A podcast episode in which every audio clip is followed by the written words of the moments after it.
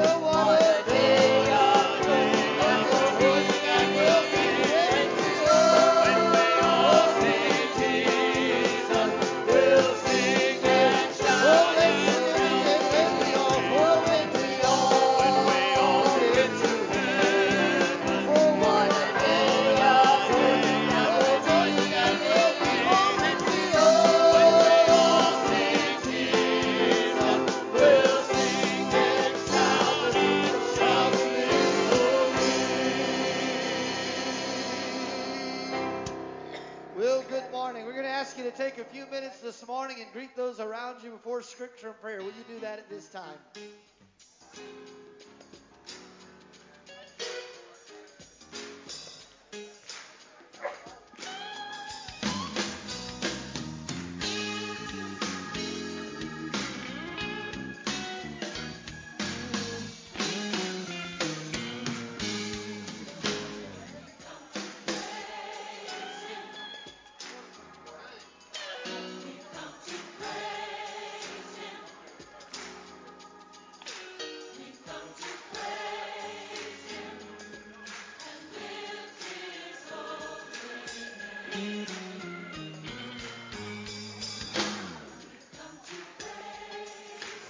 Praise the Lord. Headed into this temple to give you glory, Lord. Lift you, Lord.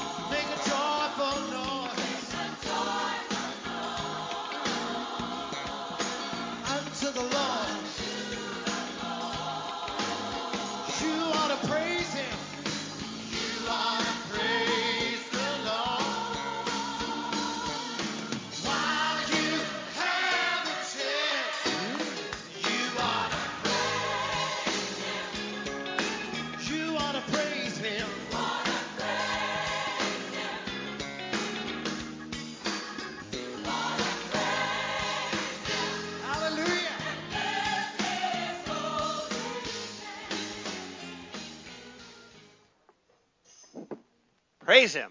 I tell you what, that's great music this morning. We got to praise the Lord. You believe that? All right. How about stand for Scripture, please? Psalms 47 says, Oh, clap your hands, all ye people. Shout unto God with the voice of triumph. For the Lord Most High is terrible. He is a great king over all the earth. He shall subdue the people under us and the nations under our feet. He shall choose our inheritance for us, the excellency of Jacob, whom he loves, Selah. God has gone up with a shout, the Lord with the sound of a trumpet. Sing praises unto God, sing praises, sing praises unto our King, sing praises. For God is the King of all the earth, sing ye praises with understanding. God reigneth over the heathen, God sitteth upon the throne of his holiness. The princes of the people are gathered together, even the people of the God of Abraham, for the shields of the earth belong unto God. He is greatly exalted. And she played that song I was expecting, and I, I had already picked the scripture. Just praise the Lord. So I love praising the Lord. I tell you what, He is good to trust. He is good to praise. He is good for everything that we need. I know we have some people that are sick this morning. Please remember them in prayer. Some have to work today. There's lots of people that can't be here because of that. Some people are on vacation. You know, it's that time of year, so some people are going to travel. But we're glad that you're here. So let's go to the Lord in prayer right now. Kind Heavenly Father, we do thank you and praise your holy name for this opportunity to come before you in prayer and fellowship, Lord, and in understanding. I pray that you will continue to abide with us and help us, Lord, to take your word and use it to further your kingdom. Lord, help us to reach out to others as we can. Lord, I pray that you will touch those that are sick this morning, those that are home, those that are watching. I pray that you will be with them, and lift them up, and strengthen them. Those that have to work today, I pray that you will give them everything that they need to be on the job and do what they've got to do to provide for their family.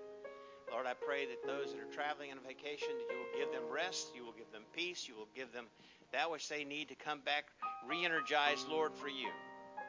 Pray that you will continue to abide with us, be with the pastor this morning as he delivers the message you would have him to give us, Lord, that we can use it to further your kingdom. Touch us as we sing this morning because we're singing for your glory, to lift you up. We ask all these things in Jesus' holy, precious name. Amen. We're going to ask the ushers if they would to come this morning. And uh, as they make their as they make their way this morning, we're going to ask you to bring your tithes and offerings.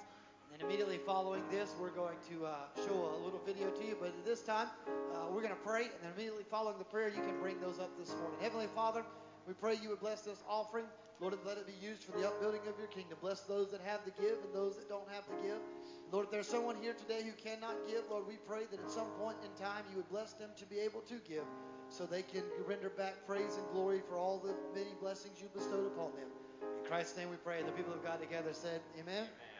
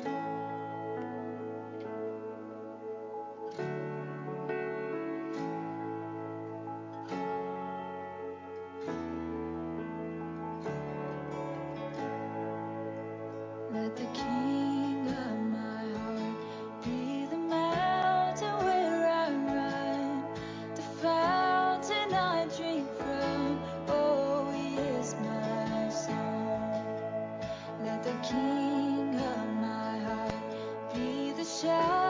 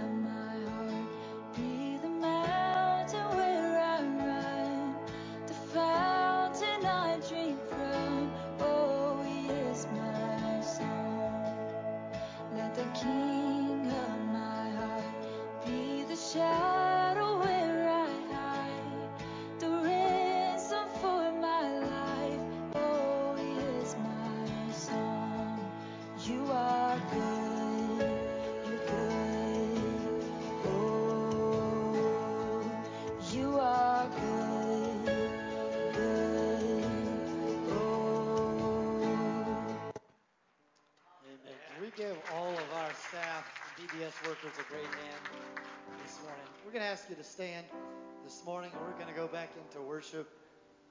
I'm just thankful that my wife had to work the night that they were doing the pieing because she wanted to pie me.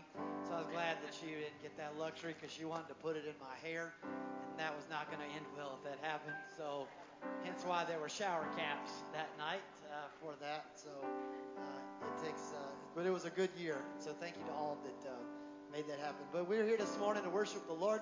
We're going to declare today that He is the hope that we put our trust in today. So let's declare that today.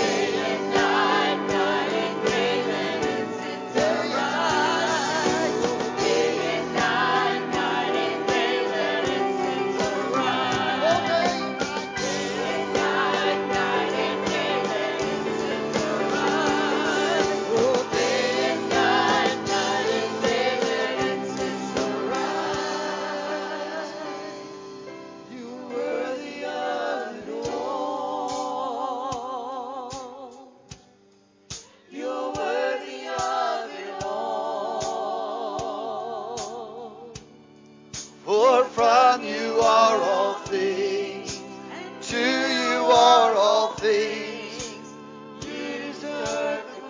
Oh Lord, you are worthy of it.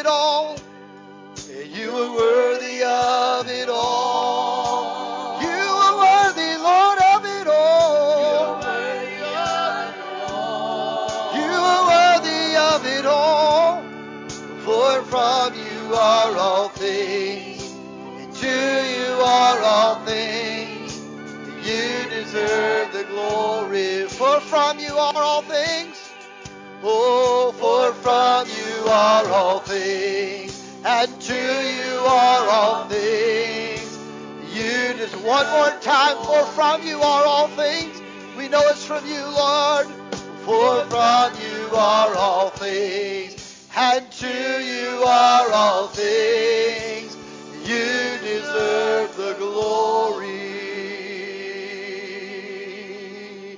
Father, you truly deserve the glory and the honor. You truly, Lord, are worthy of it all.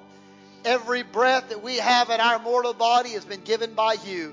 Every talent, skill set, singing, musical abilities, anything that we can do in our in our finite capabilities, we know they have been given to us by a supreme God who is sitting high above heaven and earth. And so today, on this 26th day of June, we come today and we say to the King of Kings and the Lord of Lords, the Alpha, the Omega, the beginning and the end, the first and the last, we decree and declare in this sanctuary, in house, those online, and anybody else that might stream this later, that we declare truly, Lord, you are worthy, you are worthy, you are worthy, you are worthy to receive all honor and all glory and all power and all majesty. And to your name be given all the glory. And can the people of God together give the Lord the greatest hand clap of praise and truly magnify and glorify and lift up the name that's above every name,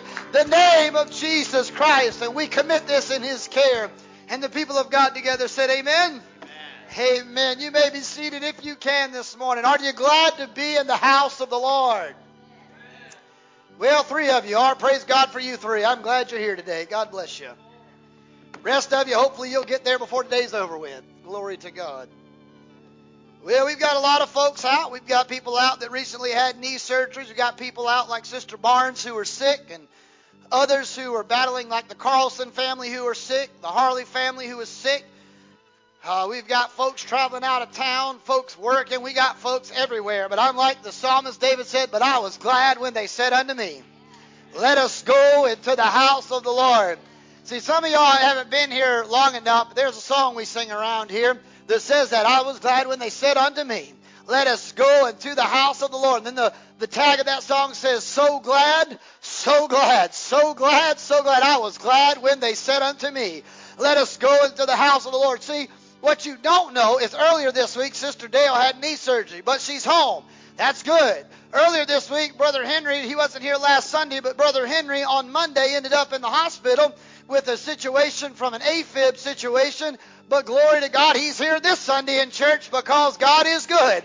You can say whatever you want to. I was glad when they said unto me, Let us go into the house of the Lord. There's a lot of people that would trade places with you today that would rather be here than somewhere else this morning. But we're already here, so we might as well take off our little preconceived notions. We should take off our little political coats. We should take off our uppity up hats, and we might as well just become undignified a little bit this morning and be Pentecostal for about 10 minutes and just let the Lord know we're glad to be with Him today. We're in God's house, so why don't you just take your shoes off? You're on holy ground. Why don't you just kick back and relax and welcome to the Father's house this morning? Well, I feel good if you don't. I must have slept good. I don't know. Maybe it was those two. Maybe it was those two brown sugar cinnamon pop tarts I ate on the way to the church. But one way or the other, I'm gonna eat them next Sunday if it makes me feel like this. I'm buying stock in pop tarts. My wife says that's not breakfast. That's the dessert. It says pastry on the box. That sounds like a breakfast item to me. I'm going to eat it no matter what it says on the box. Well, glory. Well, if you have your Bibles, go with me to the book of Exodus. I don't know how long I'm going to be there. I'm about ready to run myself. If I, if I do, I'm going to tag Pastor Urchberger. He'll come up and preach, and I'll come back in a minute, and I'll let y'all figure it out until I get back. Because I've been uh, a lot of places this week. I have seen people like Bonnie Gunn who had a procedure, but God brought her through. I went and visited people like Laura Mae Skipper who shouldn't keep beating all of her odds, but keeps beating all of her odds. And I went to the hospital and saw Sister Dale when she had her knee surgery, but then the very next day it's home and physical therapy is saying she's checking off the boxes one by one. I was there when Brother Henry was in the hospital sitting in W4. That means on the wall, chair number four. For all of you that's never been there before, you don't even get a bed anymore. You get a chair on the wall. That's how important you are. I was there that day. The next day I show up. He's getting wheeled down the hallway when I'm walking in the door. I said, Where are you going? He said, Where are you going? I said, I'm here to see you. He said, Well, I'm going home. You can do whatever you want to. I'm leaving this place. And so I saw that this week. I've seen all the good and the bad and the ugly all week, but I'm telling you, God's been good, church. He's been good to each and every one of us, and I want to remind you, if there's those watching online and those that are inside this house today, we have a right to give God praise. We played it earlier. We've come to praise Him. We've come to praise Him. We've come to and lift His holy name. Make a joyful noise unto the Lord while you have a chance. The Bible said, praise Him in the morning. We're still in that moment. It's not 12 yet. But the Bible says praise Him in the afternoon. In about 30 minutes, it'll be that time. It said praise Him in the evening. That'll be about 6 o'clock when we come back again. And then it said, no matter what, let everything that has breath, let them praise the Lord. Well, if you're here this morning, you have breath. So we might as well praise the Lord today.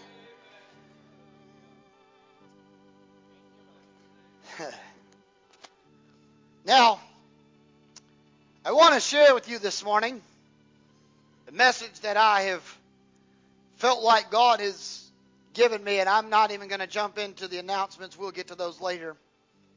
I'm going to read just a few verses of Scripture. It'll be on your screen. When, if you have Exodus chapter 2, I'm going to ask you to stand for the reading of God's Word.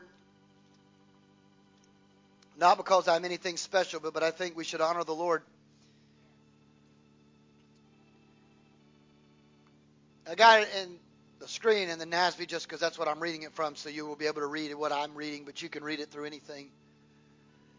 Now there was a man out of the house of Levi that went and married the daughters of Levi, a woman conceived and she gave birth to a son. And when she saw that he was beautiful, she hid him for three months. Somebody say three months. Before I get any further, let me just go ahead and give you a mathematical equation here and some information for all you math scholars. In biblical numerology, the number three has to represent divinity, divine order. There's three parts to the Godhead Father, Son, and Spirit. So the number three, all throughout Scripture, uh, three is used to, to, to, denote divine completion or divine orchestration and order. How many days was Jesus in the heart of the earth? Three. Throughout Scripture, you'll find people that fasted three days, three nights. You'll find people uh, uh, that have been in the belly of the whale or the belly of the great fish in Jonah's case, three days and three nights. You'll see three throughout the Bible. She hid him for three months. But there came a point in time she couldn't hide him no longer. See, sometimes you can't hide things but for so long before they're going to come to light. You might hide them from the preacher.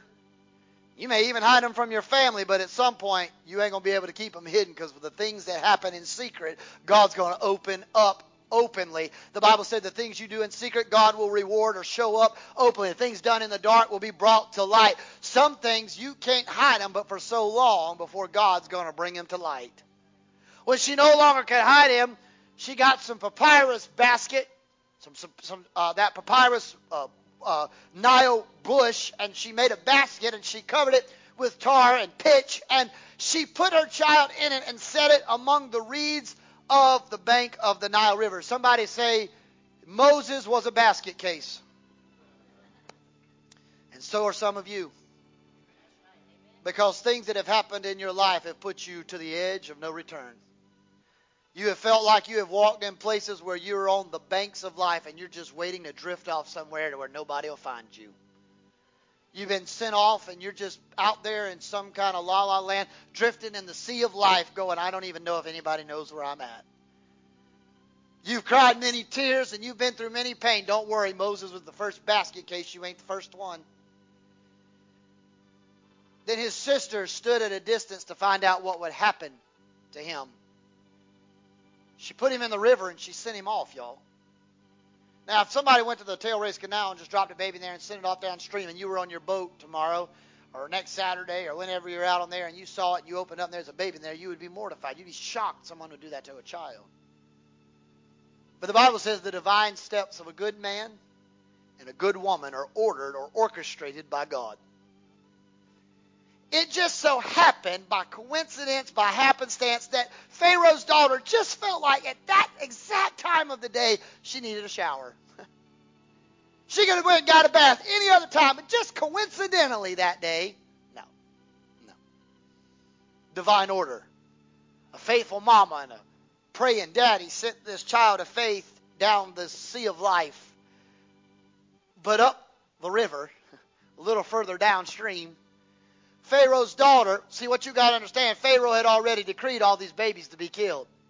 Baby boys weren't supposed to be living. Pharaoh's daughter happens to be bathing in the Nile when one of her female attendants walking along the Nile, and she saw the basket among the reeds, and she sent her servant girl, and it brought it to her.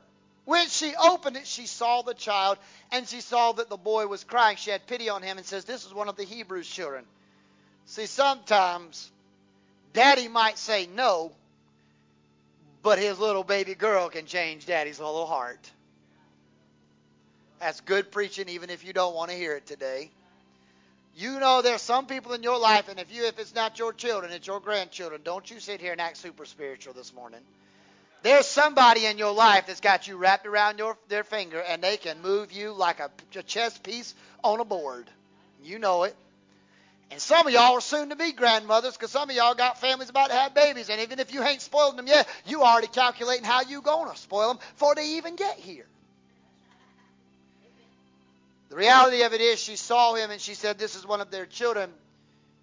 Then the sister of this baby runs up to Pharaoh's daughter, says, Well, I know that you're a beautiful young lady and you've you know, you probably don't want to have to worry about taking care of the child. Should I go get a woman from the Hebrew community who has nursed before Hebrew children that she could take care of your child for you? Pharaoh's daughter, look what she said. She was excited. She said, Absolutely, go ahead. That would be a great idea. So the woman, the girl went and got the baby's mama. Mama sent baby down river.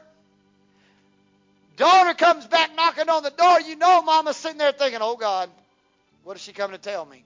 Alligator, a boat, what happened to the baby? But when she opens the door, the little girl comes to her mother and she says to her mother, she says, hey, listen. So Pharaoh's daughter found a baby. And it said, take this child away. And mama, she wants you to take care of your own baby. And not only does she want you to take care, she's going to pay you to do it too. Y'all all know right now, y'all wish to God that y'all were Moses' mama right now. Y'all know y'all wish y'all got paid to watch your own children. So the woman took the child and she nursed him.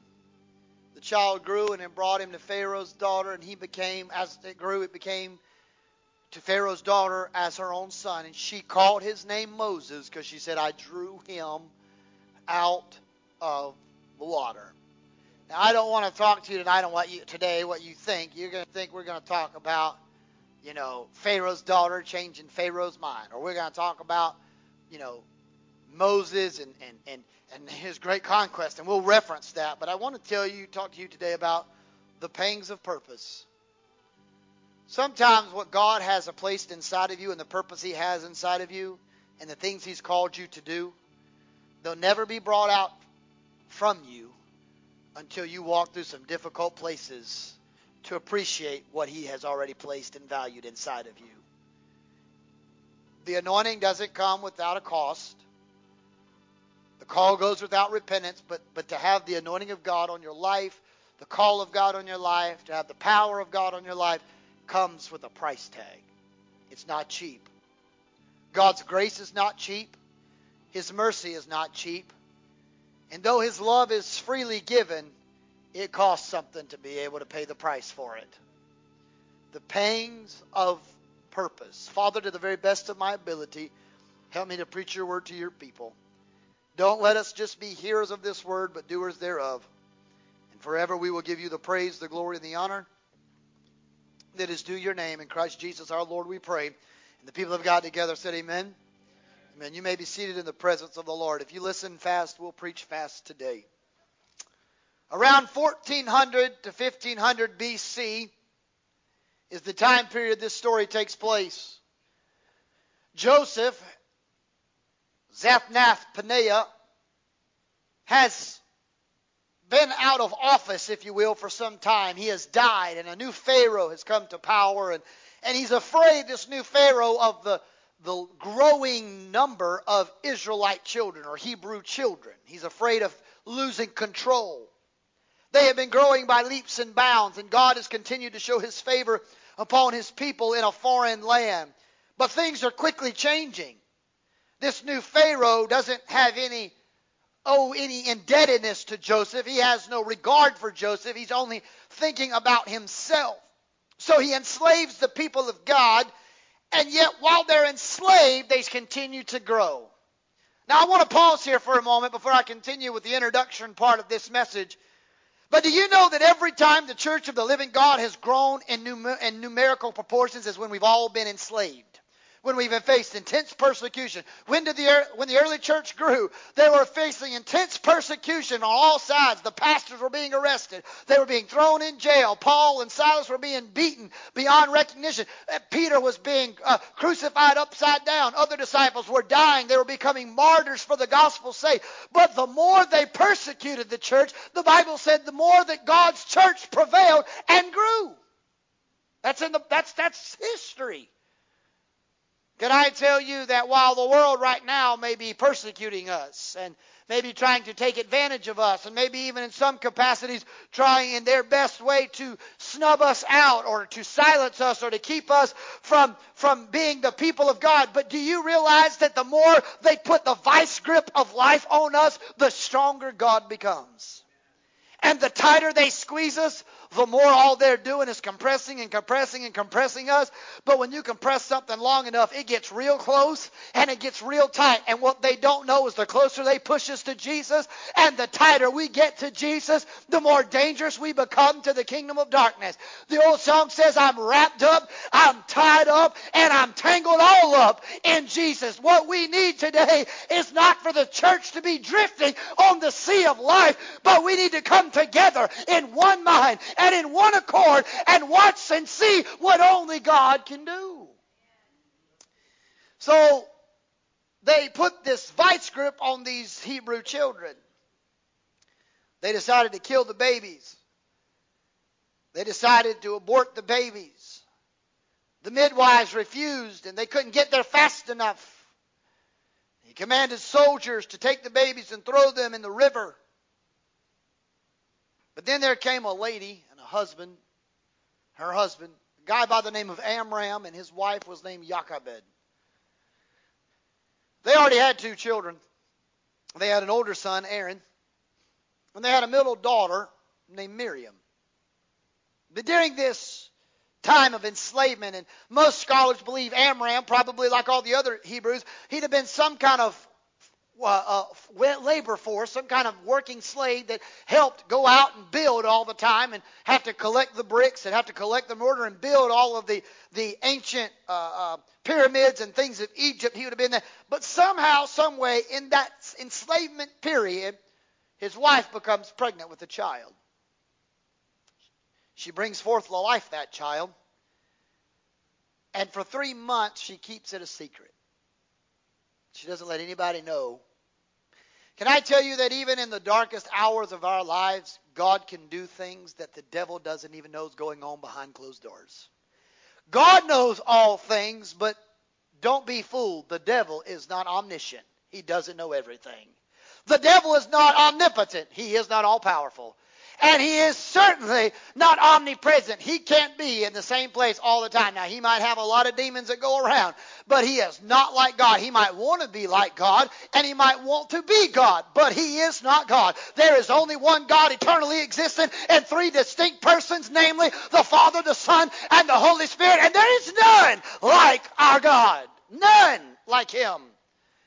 And so she hid him, but even in the secret places of life, even in the darkest places of life, even in the most challenging places of life, God could be bringing about and birthing inside of us something that the devil doesn't even know what's happening behind closed doors. But the thing God is starting and the thing God is doing is going to deliver the world because of the power of God that rests within inside of them.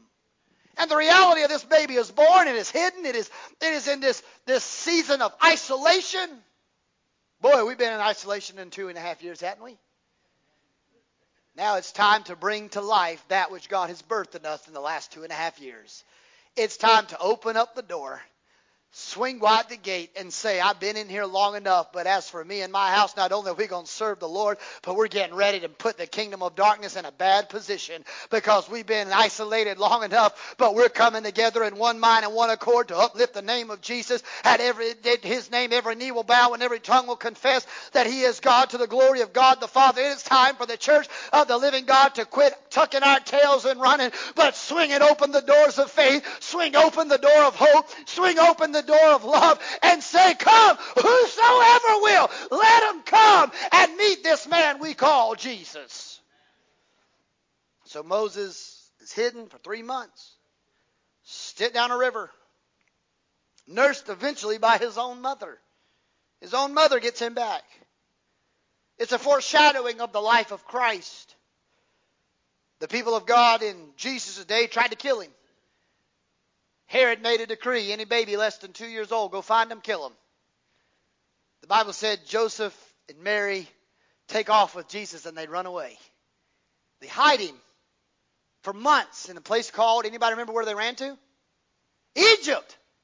Go back and read it. When Mary and Joseph fled from Herod, they ran to Egypt. Well, isn't that a funny place to run to? Doesn't God have a sense of humor? Because the last time that the people of God needed deliverance, it came out of Egypt too. Because Moses led them out of Egypt's bondage into a promised land. What Herod didn't know is he sent the deliverer and savior of the world and he hid him back in Egypt, just like Moses was hidden in Egypt. God sent his son and hid him for a while in Egypt. But the Bible said that after Herod died, that, Mo, that uh, Joseph and Mary brought it back and they settled in an area called Nazareth outside of Bethlehem.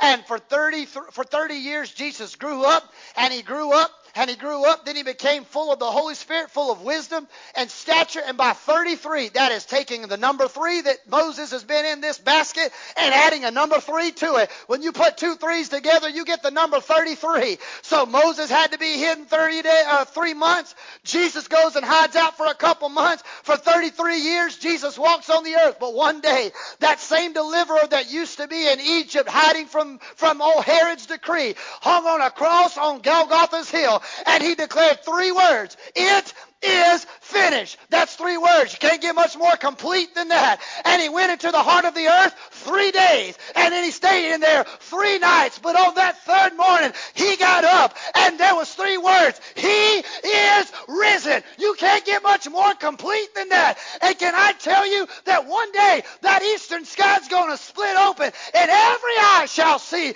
and every tongue shall confess that there's still a deliverer in the name of Jesus Christ. So there we are in Egypt.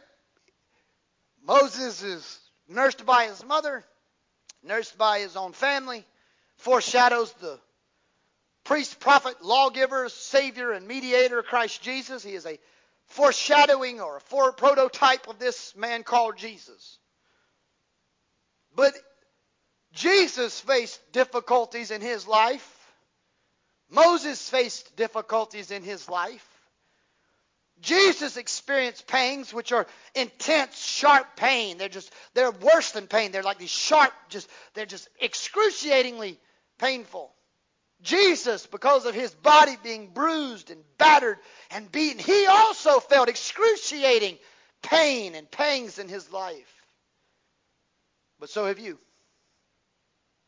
Some of us in this room, we've walked through difficult seasons. Seasons we thought we'd never in a million years ever have to walk through. Never thought we'd face. And if we did think we'd face them, we didn't think we'd face them as soon as we faced them. We thought we had plenty of time before we'd ever have to face it. They were hard days. They were difficult days. Some of us in this room, pastor included, know what it means to have pangs, intense, excruciating pain. Not some of it might be physical, yes, but some of us have felt the excruciating pangs and pains of life emotionally. Something just ripped our heart out, stomped on it, went, put the shocks on it, tried to revive it, and stabbed it again just so we make sure we felt every pain in it. Emotionally, we were distraught, broken, crushed. Some of us have felt it maybe even physically. Lots of people have experienced it spiritually. Hello? I just said it last Wednesday night, and I said it in our leadership training meeting yesterday. There's a lot of people God weeded out through this last two and a half years. He really weeded out who meant business and who didn't. Because a lot of fluff, a lot of the chaff, you know, the wheat and the chaff, a lot of the chaff has drifted off. Some of us in this church know we've had a lot of people drift in the last two and a half years. They ain't come back. They were just like the, the chaff. They were just blowing in the wind. God separated the things that were just flying around to the things that were of good stock or of good support and good source. But do you realize God has a calling for every one of us in this building? Not everybody will be the preacher. Not everybody will be the singer or the musician. I tell them all the time. I told them in leadership training yesterday. I can't play this instrument and that instrument, these three instruments, that instrument, sing all at the same time. It is impossible. Nobody can do that. So if I'm playing here, then there's got to be a somebody like Sister Carol who can play this. Well, if I'm here, there's got to be a brother Tyler or a brother Larry who can keep rhythm for me because I can't be over here while I'm over there. I can't split myself and clone myself to these places. I can't be playing a bass guitar and the drums and the piano. I got to have a brother Dennis or I got to have a brother Randy play the guitar because I can't be there too. So we all are a part of a greater plan. Wednesday night we talked about the body of Christ. We're all a part of a greater plan. But the reality of this is that each and every one of us have a purpose why we're here. You say, well, Pastor, I don't sing. Well, if you already know that, thank God, so I don't have to tell you. That's awesome. That saves me the headache of having to be like, yeah, honey, no, please don't. Please don't. If you if you know you don't like children, thank you for not volunteering to be the children's church director. We appreciate that. We don't want a jail ministry yet. We'll visit you there, but that ain't how we wanted to start it. We don't want to be in the paper for that kind of publicity. The reality of it is this, though. We all have a purpose. For I have plans for you, says the Lord. Plans to prosper you, not to harm you, to give you hope in the future. You say, well, Pastor, one thing I'm good at is I know how to pray. Good. We need you. I need you more than I need some of the other things around here. We need prayer.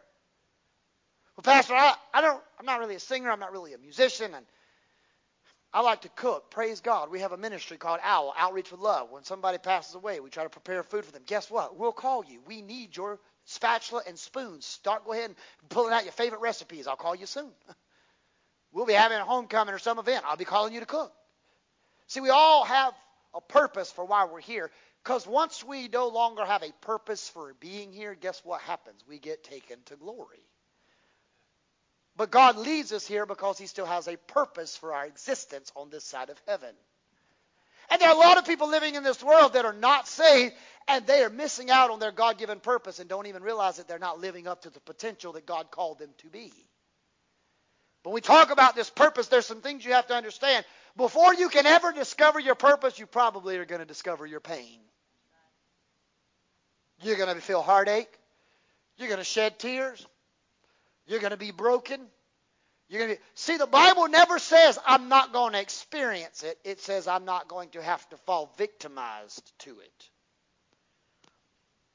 I was crushed, but not abandoned. I've been struck down, but not destroyed. I've been perplexed on every side, the Apostle Paul says, but God. But God. I was, I was crushed, but he was always with me. I was struck down, but he didn't let me be that. They didn't let me have that three count and count me out. He let me have a little bit more breath in my body. I might have been perplexed on every side, but there was a God who got me through it one more time. Doesn't mean I'm not going to go through it. It just doesn't mean I don't have to go through it alone. See, that's the thing about the beauty of having a relationship with Jesus Christ. The world's going to experience pain. The world's going to have tragedy. But I don't have to do it alone because I have God on my side. Mother, Moses' mother knew pain. Her father and mother had knew, his father and mother had knew that if the wrong person discovered this baby, it would be put to death. In chapter 1, we know why they were being put to death. You see, they were enlisting people to take care of this. They didn't realize, though, that what they were trying to kill was the Savior, or what we would call the Prince of Egypt. It's just like the story of Ruth. You don't think Ruth went through some heartache? Naomi and her husband, Elimelech, they leave a place called Bethlehem. Anybody know where Jesus was born? Bethlehem. Boy, this story just starts connecting all together, doesn't it? See, the Bible can be fun to read for those of you that's ever done it. You'll get that in a minute. Maybe you won't get that in a minute. All right, moving on. Elimelech and Naomi leave with their sons Mahlon and Chilion because they say there's no bread in the house of the house of bread. Bethlehem is known as the house of bread. They're in a famine. Boy, it's a sad day when the house of bread don't produce bread. Isn't it a sad day when people come to church but they don't leave any different because we didn't offer them nothing better? That's basically like offering them to come to the house of where Jesus said, I am the living bread. I am the bread of life. He that comes to me and come after me, they won't have to thirst. They'll never have to hunger and thirst again. But people come to church, but they can sit on our pews, not feel convicted, not feel chastised, and certainly not feel changed. Something is wrong when I can go to church and live in sin. Facts. Something's wrong. If I can sit in a church service knowing I'm living against God's word, but I don't feel any different, something is wrong in that moment. Mahlon and Chilion meet two beautiful girls in the land of Moab. One's named Orpah, one's named Ruth. Time comes, Elimelech dies. Naomi wasn't expecting that. But she still had two sons, two daughter in laws, and she was hoping one day for grandchildren. Well, Mahlon dies. Well, I still got one son law, one son and two daughter in laws. Well, Chilion dies. Now I'm stuck with two daughter-in-laws. I'm not going to ask y'all to raise your hand, but I don't. I wonder how many of you would love to be stuck with your daughter-in-laws or your son-in-laws rather than your children. Some of y'all ain't gonna want to raise your hand this morning. I can tell you that right now. Some of y'all be like, mm, "Preacher, I think I'd like that to be the opposite way. Let the daughter-in-laws and the son-in-laws go, and let me keep the children." She's stuck with two daughter-in-laws. They don't even believe like her. Don't go to the same church she goes to. Doesn't have the same upbringing. These two daughter-in-laws know nothing about God spirit filled woman with two heathen daughter in laws and nobody to rescue her. That's a bad situation. So she says, I'm going back. I hear there's, house, there's bread back in the house of Bethlehem. I'm going home. I'm going home. Orpah says, See ya. Good knowing you, Mama Naomi. I'm going to find me another good strapping young man. I'm still in my prime. I'm still young. I'm still beautiful. You're annoying. I'm leaving. I'm not hanging out with my mother in law if I don't have to. I'm not married to your son. I certainly ain't hanging out with my mother in law for fun. So she leaves her. Not Ruth. Not Ruth. Ruth says, Where you go, I'll go. Where you stay, I'll stay. Your people, my people. Your God, my God. We know the story. They get back to Bethlehem. Naomi sends her into a field. We, I'm not going to talk about the kinsman redeemer for time's sake. She goes to this field happens to fall into a field by the guy by the name of Boaz.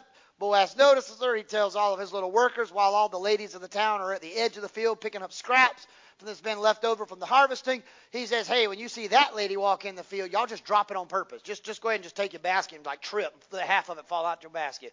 That's pretty good day. He liked her. Hello, church. He liked her. He thought she's cute.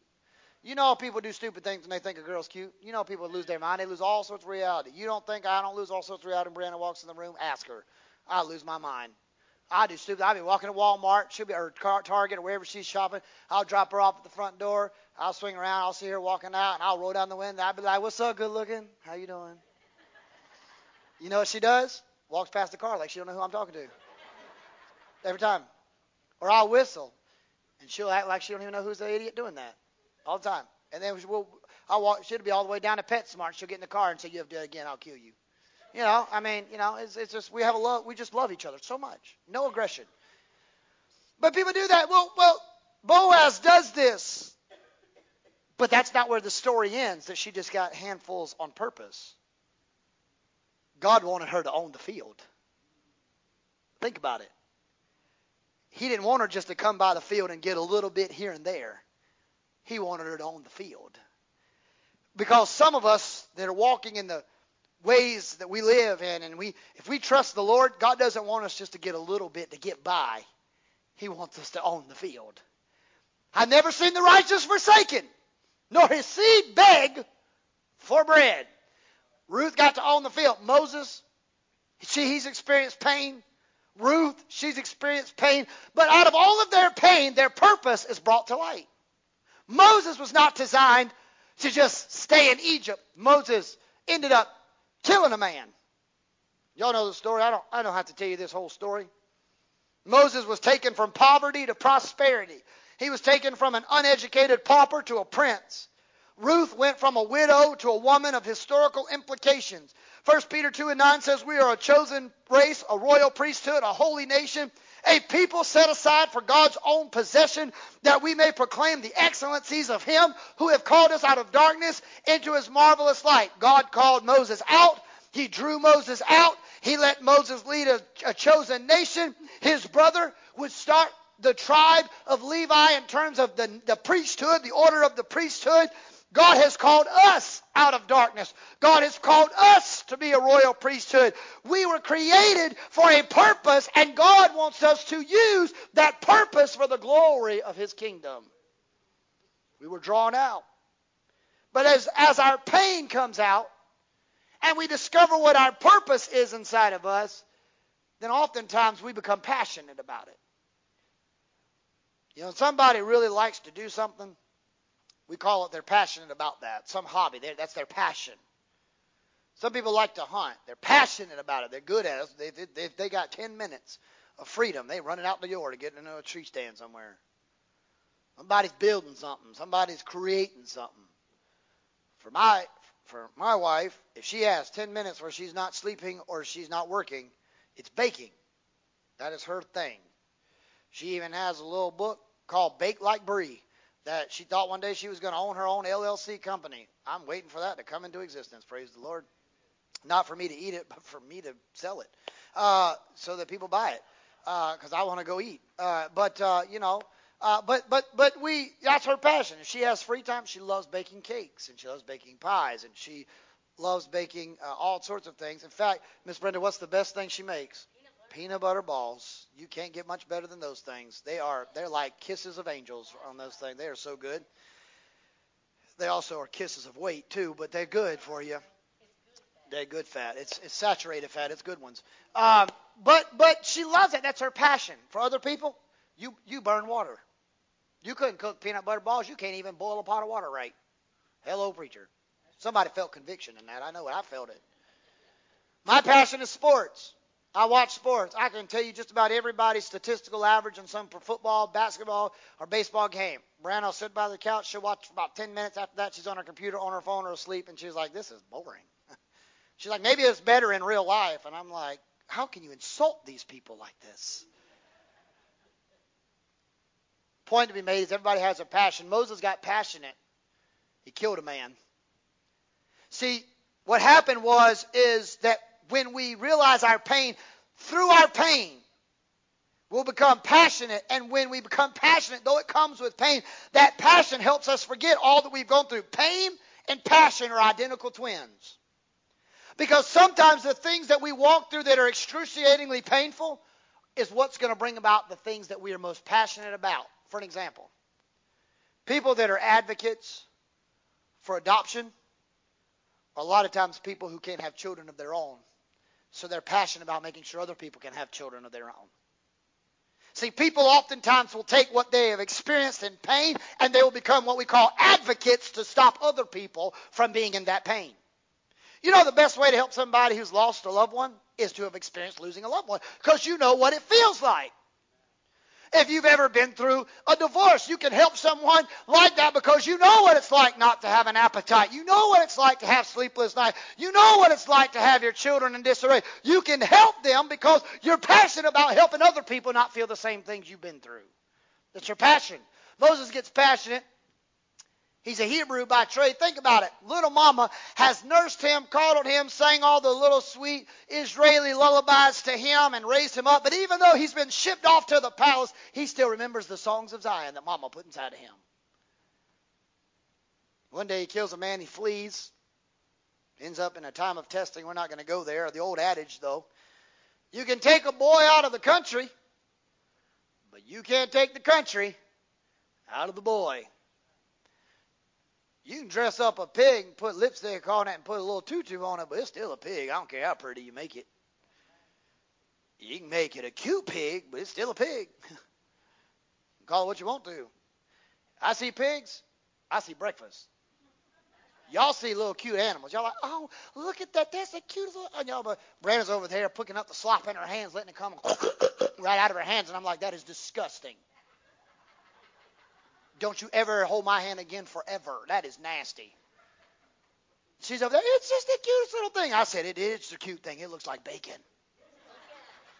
We can't kill. It. She said one time, let's get a pig. I said, for what? She said, because it'd be so cute. I said, I'll get one. She said, really? I said, yes, that is ham and bacon. And she said, we can't kill it. I said, then we can't have it. it's food. I'm not here to, I'm not here to get attached. I'm here to eat. I don't know. But, but the reality of it is, you can take people out of a situation, but sometimes you can't take the situation out of them. You might have walked through a valley of the shadow of death. You may have experienced some tragedy. But even though you may come out of that tragedy and be on this side of the mountain, you never forgot the tragedy you've been through. You've never forgotten the tears you cried. You never forgot the heartache. It doesn't mean that you can't recover. It doesn't mean that you can't get better. What it means is you may have come out of a situation. But if you're not careful, the situation has not come out of you yet. You may not be still in the situation. I see it all the time in counseling. People come. You'd be surprised how many people have compartmentalized and put in their spirit and have allowed it be suppressed for sometimes 20 and 30 years, things they have not let go of. And then when it resurfaces up, it literally is like a bomb that goes off. They emotionally just implode because something that has happened 20, 30 years ago, but they kept suppressing it, suppressing it, suppressing it. And what's ended up happening when it finally hits the surface or there's a trigger or something brings it back to their remember, remembrance, they have a major regression. Why?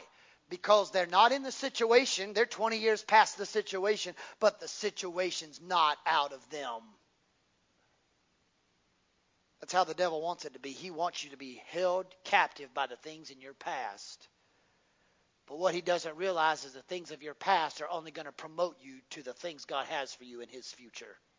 He's going to use your pangs of purpose and he's going to promote you into a land of prominence and a land of peace and a land of prosperity. God will take everything the enemy meant for evil and he'll do what? He'll turn it for good. Passion. You see, we can't quit teaching our children. We can't quit teaching our youth and our church family because there's a time that those teachings will be all that they have left to hold on to when everything else crumbles around them. Most of the time, the greatest leaders are often people that are misfits. Just because you live in, a, it, like in Moses' case, just because you live in the palace doesn't mean you belong in the palace. We're getting ready to go to heaven one day just because we've got mansions of illustrious creation by God Himself doesn't mean we deserved it. We're only getting it because He's a good God. We don't deserve it. Don't deserve to live there. Moses was passionate. You know what I like about the pains of purpose? Not only do you go through pain, Miss Carol, you can come. Not only do you go through pain, not only does it discover your purpose, and not only do you become passionate, but I love that God will supply all of my needs according to his eternal riches in Christ Jesus. He will provide. He will provide for me. Moses wanders for 40 years in isolations. Moses is doing methodical day to day, just walking around, walking around. 40 years of wandering in his own thoughts. 40 years of thinking, I'll never go back. I'm never going back to Egypt. I'm never going to go see my family again. Mom and daddy didn't run with him. Mom and daddy are probably still somewhere in Egypt, or the kids, grandkids, somebody's still in Egypt. I'm a failure. I'm hurt too bad. My life is over 40 years of being lost in his own thoughts. There's nothing worse to feel like you're in a desert all alone and get lost in your thoughts with the devil. That's a bad place to be. Because the devil wants you isolated so that he can put those thoughts in you. That's why the Apostle Paul says, Let this mind be in you that's in Christ Jesus. Be ye transformed by the renewing of your mind. Because the devil wants to have a field day in your mind. Moses, for 40 years, walking around in his own thoughts. That's a dangerous place. Could y'all imagine if I was lost in thought for 40 years and then came back and preached? That'd be scary Sunday, wouldn't it? Y'all don't even like me being lost in thought for a week, much less 40 days. But one day, Brother Wendell, I don't know if it was Monday, Tuesday, Thursday, Friday, Saturday, I don't care what day it was. Moses got up, got his little annoying flock of sheep. The old shepherd Moses that he was has got us. He's a shepherd boy now. He used to be sitting there eating grapes and melons and cucumbers and living, wearing clothes that were more expensive than anybody else in the land could afford. Now he's in some hand-me-down cloak, a staff, a grungy beard, out in the sweat of the smoldering heat of the desert with a bunch of stinky, dumb sheep. That's a big change of life. You talk, you talk about going through a midlife crisis. That's about as midlife crisis you can get. He's walking through, but one day he sees a bush.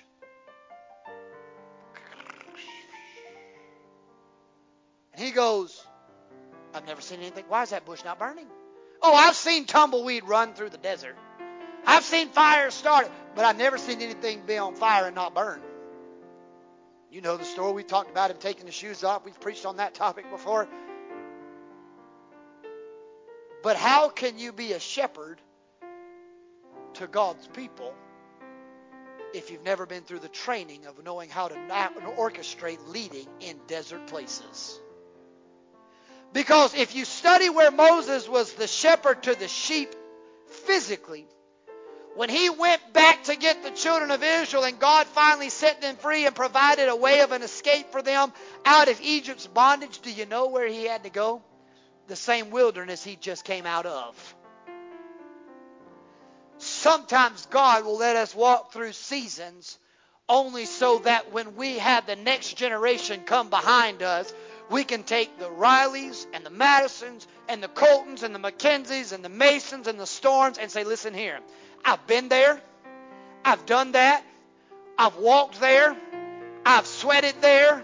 I've cried there. I've had pain there. I've lost my mind over there. I've lost every functioning ability of my thought processes over there. But let me tell you, I'm not going to let you go the same way and be alone. You're going to go with me this time. Even though I walk through the valley of the shadow of death, you don't have to fear evil, for I've already been there. That's why God, as the great shepherd, could say, I've been through the valley of the shadow of death. I've been through those places. You don't have to go alone. Moses literally led the people of God right back to the wilderness he just came out of. But this time he knew how to handle the wilderness. He remained strong in his faith. He prayed quail from heaven. He prayed manna to fall in the morning. He made rocks split open and create water through the power of God. How could he do that? Because he had been in the wilderness and seen God make a way where there seemed to be no way. So when the rest of the people came along, he could say, Guys, I've already been here. I know God can make a way where there seems to be no way. He works in ways we cannot see, but he will make a way for me. You say, Well, Pastor, you don't know what I've been through. You don't know what I'm going through. Well, let me help you this morning. I may not. But whatever your trial, God sees it. Whatever your struggle, God knows it. Whatever you have cried about, God has listened. Whatever your difficulty is, God cares. Whatever your problem is, God understands. Whatever you need, God will provide. You don't have to worry. You don't have to fret. The old song says, My God has never failed me yet, for I've got confidence that God's going to see me through. No matter what the case may be, I know He's going to fix it for me. I've come by to tell somebody this afternoon, this morning, and this afternoon, whatever you've been through, no matter how painful, no matter how bad it's been, God has called you here for a purpose. God's left you here for a purpose. God still has a plan for you, but God will provide. Even when you don't think you can get up in the morning, morning and put the clothes on your back, God will make a way. He still will provide for His children. Will you stand all over the house today? With every head bowed and every eye closed. I wonder this morning if somebody would say, Pastor, I have been through some things, whether it's currently, whether it's in your past. You say, Pastor, I've been through some difficult places, some difficult seasons, I've experienced some of the things you have talked about today. And I just want to be prayed for today. I want the Lord to refresh me and renew me and, and just give me that sense of passion and purpose again and help me to walk in His ways and be a witness and an ambassador for Him. If you can say that today, I want you to just slip your hand. No one looking around and say, Pastor, will you just pray for me today? Yes, yes, I see your hand. God bless you. God bless you. God bless you. Praise the Lord. Praise the Lord. Praise the Lord. Here's what I want us to do really quickly and effectively. If you're able, I know the people that have their raised their hands, and I know the people who didn't. God knows more than I do. But I want us, as the people of God, to each one of us individually search our heart. And God, let God speak to you. Let you have your own encounter with Him, your own burning bush experience, or your own wilderness experience where God speaks to you right now. So I'm going to open up these altars. You can come. Those that we're willing to come, if you'll come and make an altar up here, and you and God talk. Those, if you want to stay at your seat, that's fine. But can we all join, whether it's in the altar or at our pews? Can you take a moment and you and God talk? Will you come? Will you, will you, will you pray together? Will you search the Lord while, while they play? Will you come and just search the Lord and talk to the Lord? Whatever you have need of, will you just come and talk to God? We'll pray with you, but will you just come and leave it to the to the foot of the cross and give it to God? Don't don't don't carry this burden back home with you. Don't carry this care alone. Will you come today? And will you let the Lord speak to your heart today in Jesus' name?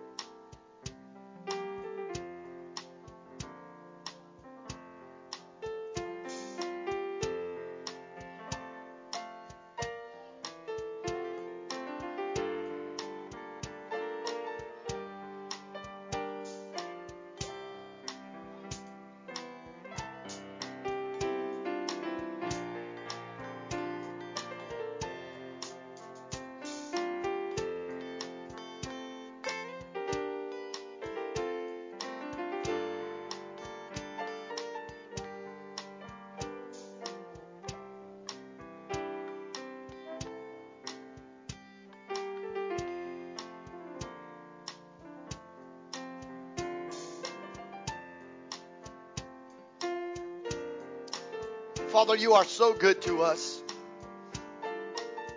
You are gracious to us. You are faithful to us. You are a deliverer, a sustainer, and a giver of life.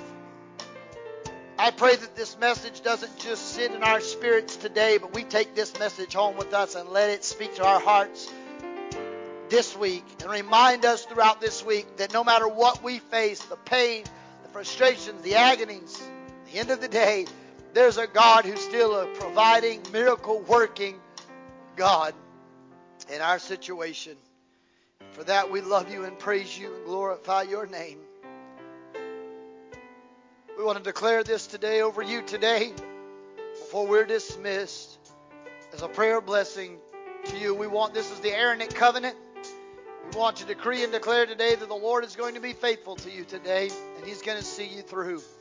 You guys help me today.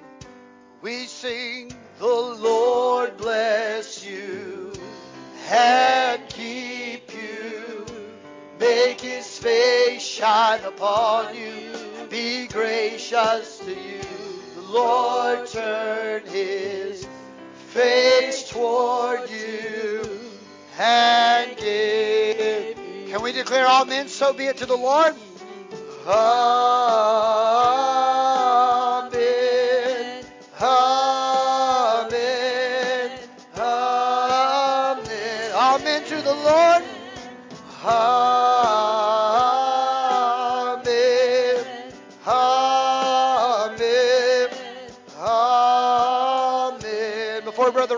Prays our benedictory prayer, can we say our church proclamation together? Can we say it together? Let the words of my mouth and the meditation of my heart be acceptable in your sight, O Lord, my strength and my Redeemer. I love you. God bless you today, Brother Randy. Kind Heavenly Father, we do thank you and praise your holy name for the word that was given to us today, Lord. Pray that you will continue to abide with us and help us, Lord. Help us to dedicate ourselves more to you. Lord, I pray that you will continue to lead each one of us back hour. Be with us and keep us, for we ask in Jesus' holy precious name.